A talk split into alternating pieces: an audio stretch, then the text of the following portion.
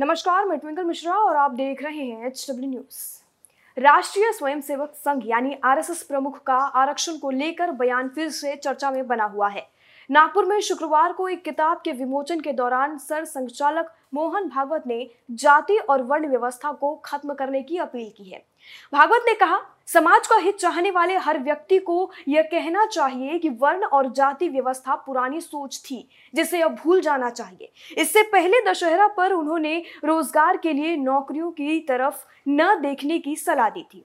चलिए बताते हैं क्या है पूरी खबर, लेकिन उससे पहले मैं आपसे अपील करूँगी कि आप इस खबर को बड़े पैमाने पर शेयर ज़रूर करें। और इस वक्त अगर आप हमें यूट्यूब पर देख रहे हैं तो हमारे चैनल को सब्सक्राइब करें। अगर फेसबुक पर देख रहे हैं तो पेज को लाइक और फॉलो ज़रूर करें।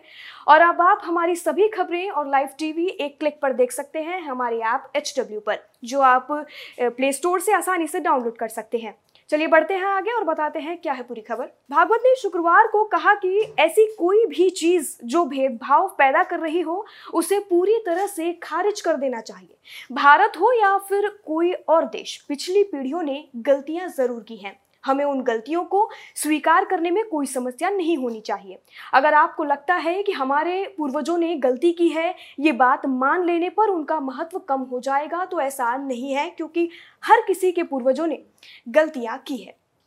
जातियाँ जातियाँ हटेंगी तो आरक्षण पर असर पड़ेगा, ऐसा मोहन भागवत ने कहा।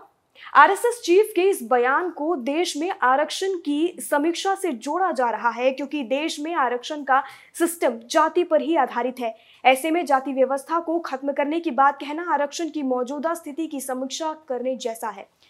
इस तरह के बयान जब भी सामने आए, विपक्ष ने उनका कड़ा विरोध किया। दशहरा पर नागपुर में कार्यकर्ताओं को संबोधित करते हुए मोहन भागवत ने कहा था कि भारत जैसे विशाल जनसंख्या वाले देश में आर्थिक तथा विकास नीति रोज़गार उन्मुख हो, यह अपेक्षा स्वाभाविक ही कही जाएगी। लेकिन रोज़गार यानी केवल नौकरी नहीं, यह समझदारी समाज में भी बढ़ानी पड़ेगी।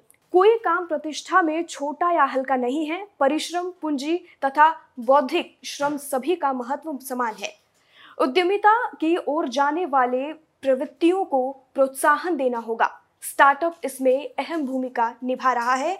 इसे और आगे बढ़ाने की ज़रूरत है। रिपोर्ट की माने तो संघ प्रमुख के इस बयान पर आरजेडी सुप्रीमो लालू प्रसाद यादव ने भी बयान दिया है। उन्होंने कहा कि आरएसएस की ठग विद्या से प्रतीक्षित और संघ की महाझूठी, महापीठ पाठशाला से निकले जुमलेबाज विद्यार्थी ही सालाना दो करोड़ नौकरी प्रतिवर्ष देने का वादा कर वोट बटोरते हैं, ऐसा उन्होंने सवाल पूछा। जब जब आरएसएस और बीजेपी अपनी ही बेफजूल की बातों में फंसती है तो नफरत फैलाने वाले सज्जन बिन मांगा ज्ञान बांटने चले आते हैं, ऐसा लालू प्रसाद यादव ने कहा।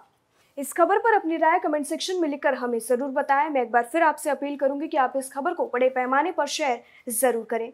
वीडियो यही समाप्त होता है। धन्यवाद। अब खबरें पाइए सबसे पहले। हमारे मोबाइल न्यूज़ एप्लीकेशन पर। एंड्रॉइड या आईओएस प्लेटफॉर्म पर जाइए एच डब्ल्यू न्यूज़ नेटवर्क को सर्च कीजिए, डाउनलोड कीजिए और अपनी सुविधानुसार भाषा का चयन कीजिए। खबरों की भीड़ में अपने काम की खबर पाते रहिए।